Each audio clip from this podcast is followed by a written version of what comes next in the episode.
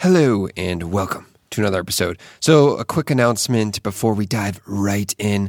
Uh, yeah, so I had that big announcement episode where I kind of announced how I'm now doing the kind of bonus slash, slash exclusive episode feed, where essentially I'm going to include these my main episodes on this regular feed here where you might be listening to and then I'm going to add a section to that episode each week. And to get access to that full version, I guess you would, could call it, of that episode, you just need to join the exclusive episode feed. Uh, but otherwise, the episode still will be coming through here. Um, but yeah, if you just email me with any questions or contact me, but check out the links below. You can find all you need to.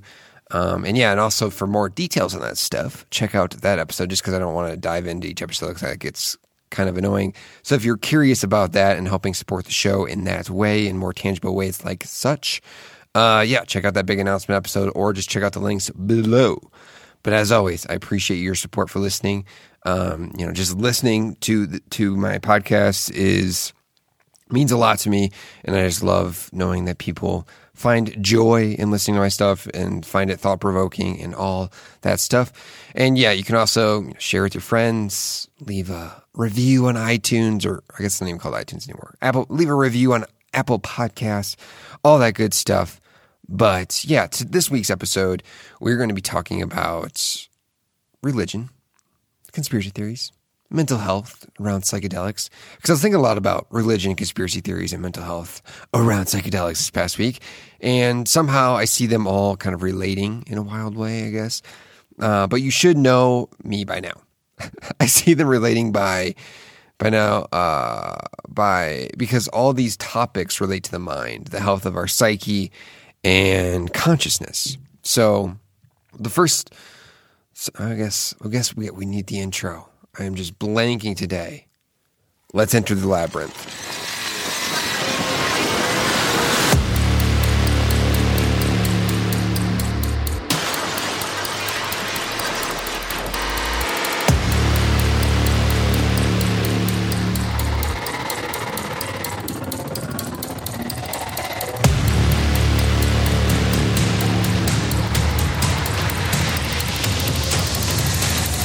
So, first, religion. For one, an, an organized religion, and as always, I'm, I relate most to Christianity because I grew up Catholic. Let's talk religion. For one, religion. I've had I've had countless encounters in my life with religious people. I used to be that asshole that would take pride in telling them, you know, how loony their beliefs are. Now, I mostly settle with hoping they accept that they rely on faith like everyone else. The difference is, I think my reliance on faith is much less risky and has a much more solid ground. Is this debatable?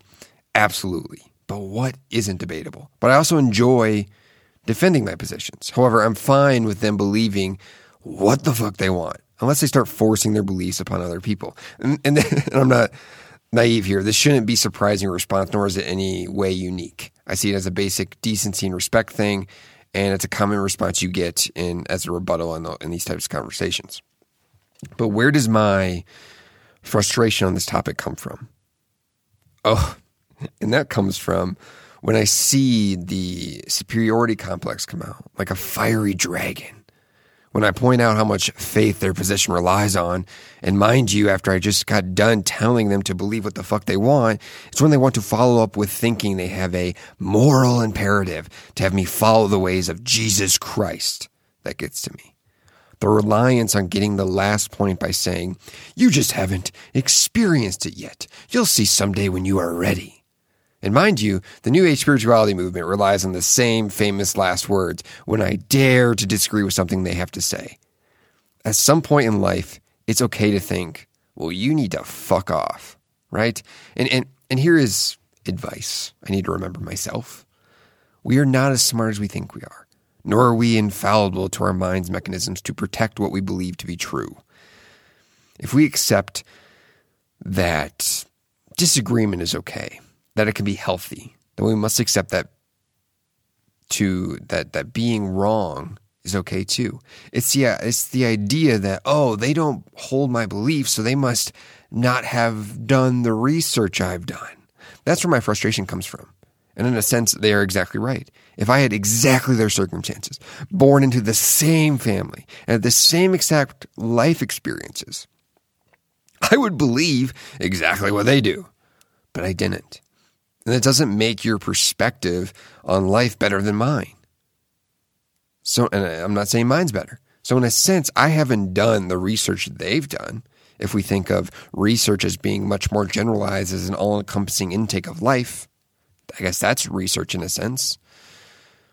When we look at it that way, we see the superiority complex come into play.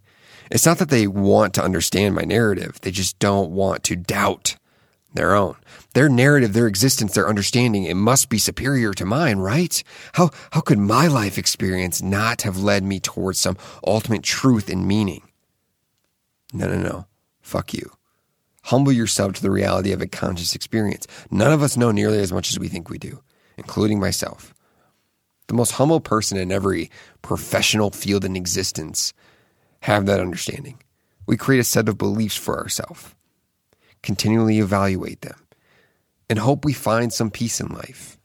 That's that should be the goal. What does this understanding bring? Right? People going down all sorts of interesting paths of life from interests, expertise, and and understandings. But damn, my bad for not making one particular religion an integral focal point of my life. I'm not even trying to say I'm more awake, because the people who call themselves awake fall into a lot of the same traps. It's not about one being better or worse. It's about you telling me that your system is better than my own. Let me be, and I'll let you be.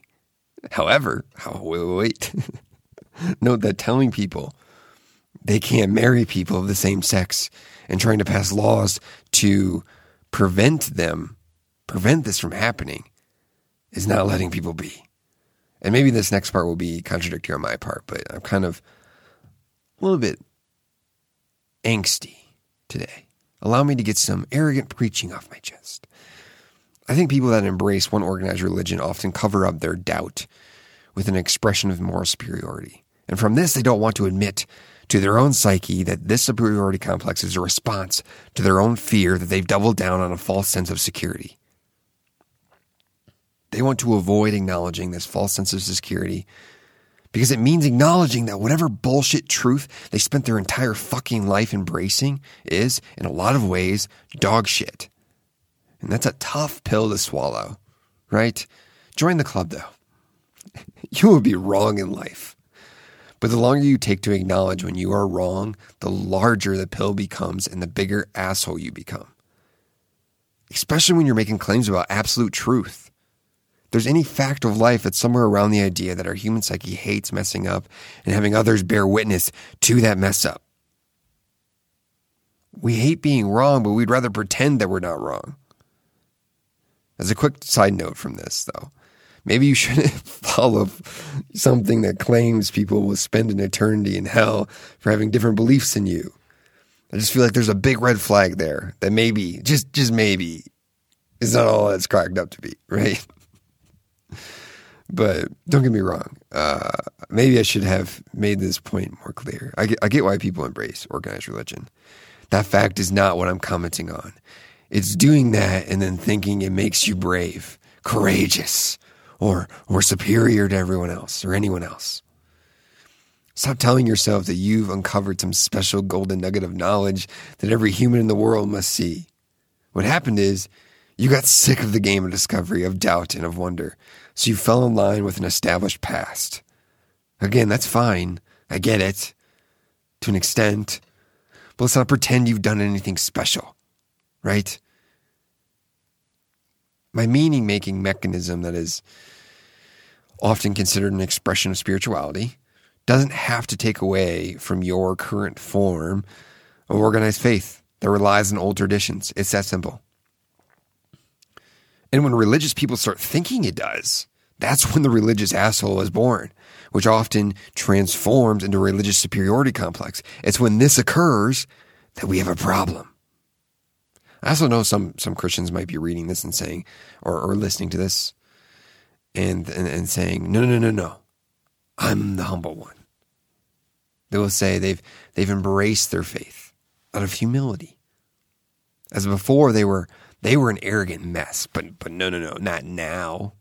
To me, this is the mind's way of creating its own get out of jail free card, as though they've they've now dis- absolved of themselves of responsibility because they've given themselves up to something higher than themselves. But let me tell you, humility stops being humility when you allow it to morph into a new form of superiority complex that still has you believing you found an absolute truth. It's an arrogant superiority complex with extra steps. Now, you might be wondering what makes me any different. Do I have the same superiority complex by making this claim to claim on the religious? And I think no. I'm not claiming to hold the truth of the entire fucking universe. That's the key difference. But now I want to kind of transition. It still connects, but transition into leaning into anger and the power that misinformation has. Because some of you might have listened to what I just said and thought I was leaning into that anger a little bit, right?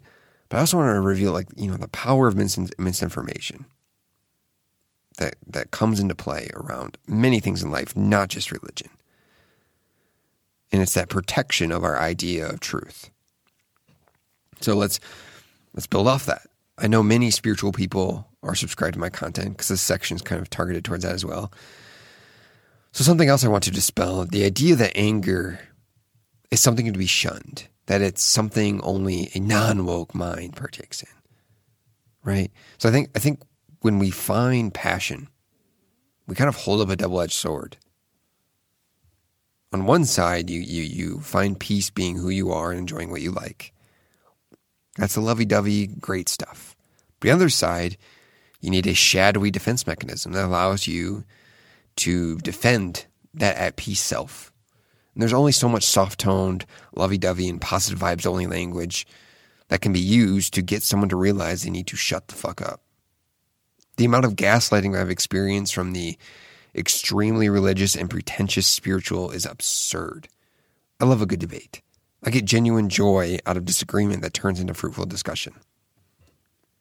But I'm not wholeheartedly convinced of anything, and I like to think this helps prevent me from presenting my beliefs in a condescending tone. And yes, I, I, definitely still fuck up on this. Some probably have taken this letter and episode as condescending. But here's an example that I constantly run into that I'm kind of concerned about. You know, like eh, eh, I like having conversations about God. You know, it turns into our a conversation, hopefully, about our, our experience and perception of God. I like those versions too where you then start but but it's when that turns into where you then start trying to say your experience of God is more true than mine. That's when we have a problem. You're not acting in good faith, you're just naive. If we start talking about conspiracy theories and I express that some of them are simply entertaining, but many of them are almost certainly not true. If your response is, well, if you if you'd stop being such a believer in the media, you'd see that most of them are easily true. Again, I don't deny that some of them are true. Take uh, uh, Project MK Ultra. That used to be completely in the realm of conspiracy, but now we have so much evidence that yes, indeed, the government attempted to use LSD for mind control. That's a conspiracy that is true. A condition of something being conspir- a conspiracy theory is that they are hard to prove sometimes, making them your identity is a formula for quickly becoming paranoid of reality. I would not recommend it for anyone's psyche. With these points, let's remember history is full of deceit. On my wall, I have a picture that says, Truth doesn't make history. Truth is hard to find. Truth is hard to achieve. And in the modern age of technology, deception has become easier than ever. It's easier to find and simpler to protect our reliance on inf- misinformation. So I read this article on Aeon, which I, I recommend. I'll have it linked below, on the power of misinformation. It referenced a 1980 study that shows just how difficult it can be for us to alter our beliefs once we, we, we form them. So I'll, I want to quote it here, a great quote that kind of sums this up, this kind of thought experiment. I quote, Subjects were given news briefs from the scene of a fictional warehouse fire, one of which mentions a closet with volatile materials cans of oil, paint, and gas cylinders. Others report thick, oily smoke, sheets of flames, and toxic fumes. that put the firefighters' lives at risk. A further brief cites a police investigator on the case stating that the closet was, in fact, empty before the report ends with the fire finally put out. So, having read the briefs, subjects had to answer a series of questions meant to probe their grasp of the correction made by the police investigator. It seems a simple test, yet across multitude of studies, people repeatedly fail it. In one experiment, as many as 90% of the subjects linked the fire's toxic nature or intensity to the cans of oil, paint, and gas cylinders, despite none being found in the closet. And more surprisingly, when asked directly, most of these uh, participants readily acknowledged the empty closet. Researchers have reported similar results many times, including using blatantly direct re- retractions. Uh, there were no cans of paint or gas cylinders. That's an example. Yet, no matter how clear the correction, typically more than half of the subject's references to the original misinformation persist. Something, a close quote, something as just not controversial as that, right? It's just a fire. And, and the police and firefighters make a statement re clarifying how it happened, dispelling a rumor, but still people relied on the initial statement, that first statement that they took as true, because it was a truth. They took it as true. They had reason to trust it. You know, more than half did that. That is crazy to me. No wonder people don't want to stop wholeheartedly believing in, in an obviously false conspiracy, such as the world being flat, or a religion that relies on extremely shaky historical accounts. And I'll get into why I think that is, because it's it's not immediately obvious. Because why don't they trust, you know, that the Earth isn't flat? They have they had something that made them distrust, so now they're relying on trusting the distrust. And I'll get into that. So the study found that even when new information is provided for a case of how a fire is started, that clearly debunks the previous understanding of how that fire started. We still want to cling to it. The truth. We know it's false though, if we cannot completely expunge it from our psyche because we trusted the original statement. Essentially, the consumption of false information continually affects our thoughts, judgments, and beliefs. That's the point. And Professor of Political Science Jason, uh, I am going to try to pronounce his last name quickly, Reffler, he brought up an interesting point about why we trust that misinformation even after knowing it's wrong. It's because as humans, we know society was formed by developing communication mechanisms. However, however, a foundational part of that communication is the trust in the people we interact with. So essentially, our trust of misinformation comes from our default state of wanting to trust the initial information we receive. We are given that, right? We are given by hoping what we are consuming was given in good faith. So what happens when that good faith is taken away though? So once we trust, once trust is given, we want to continue that trust. On the flip side, once mistrust is of information, once we mistrust information, we want to continue that distrust. And I think that's the key point. Continuing the distrust. Thus, this is where my fascination with this idea comes in.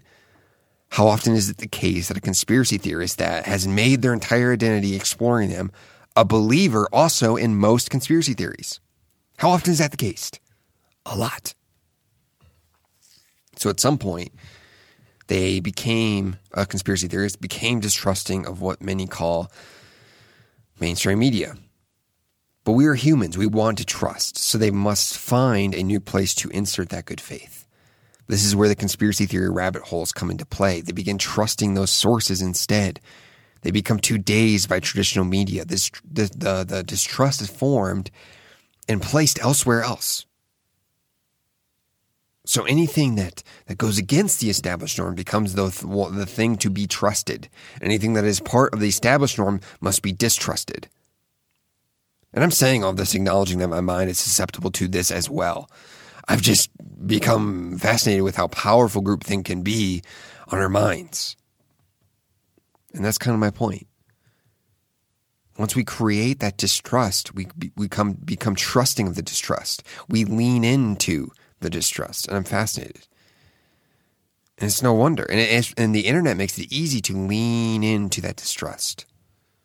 But that concludes the main episode feed uh, for this episode. If you'd like the exclusive episode, which is going to include Beware the Psychedelic Dragon, um, check out the link below on the Substack, and you will get access to that. You'll get an RSS feed, or you can also read uh, the written version I create of the exclusive episode. And I only do that for the exclusive episode as well. So another little bonus item. But as always, I appreciate you for listening and get the fuck out of my labyrinth.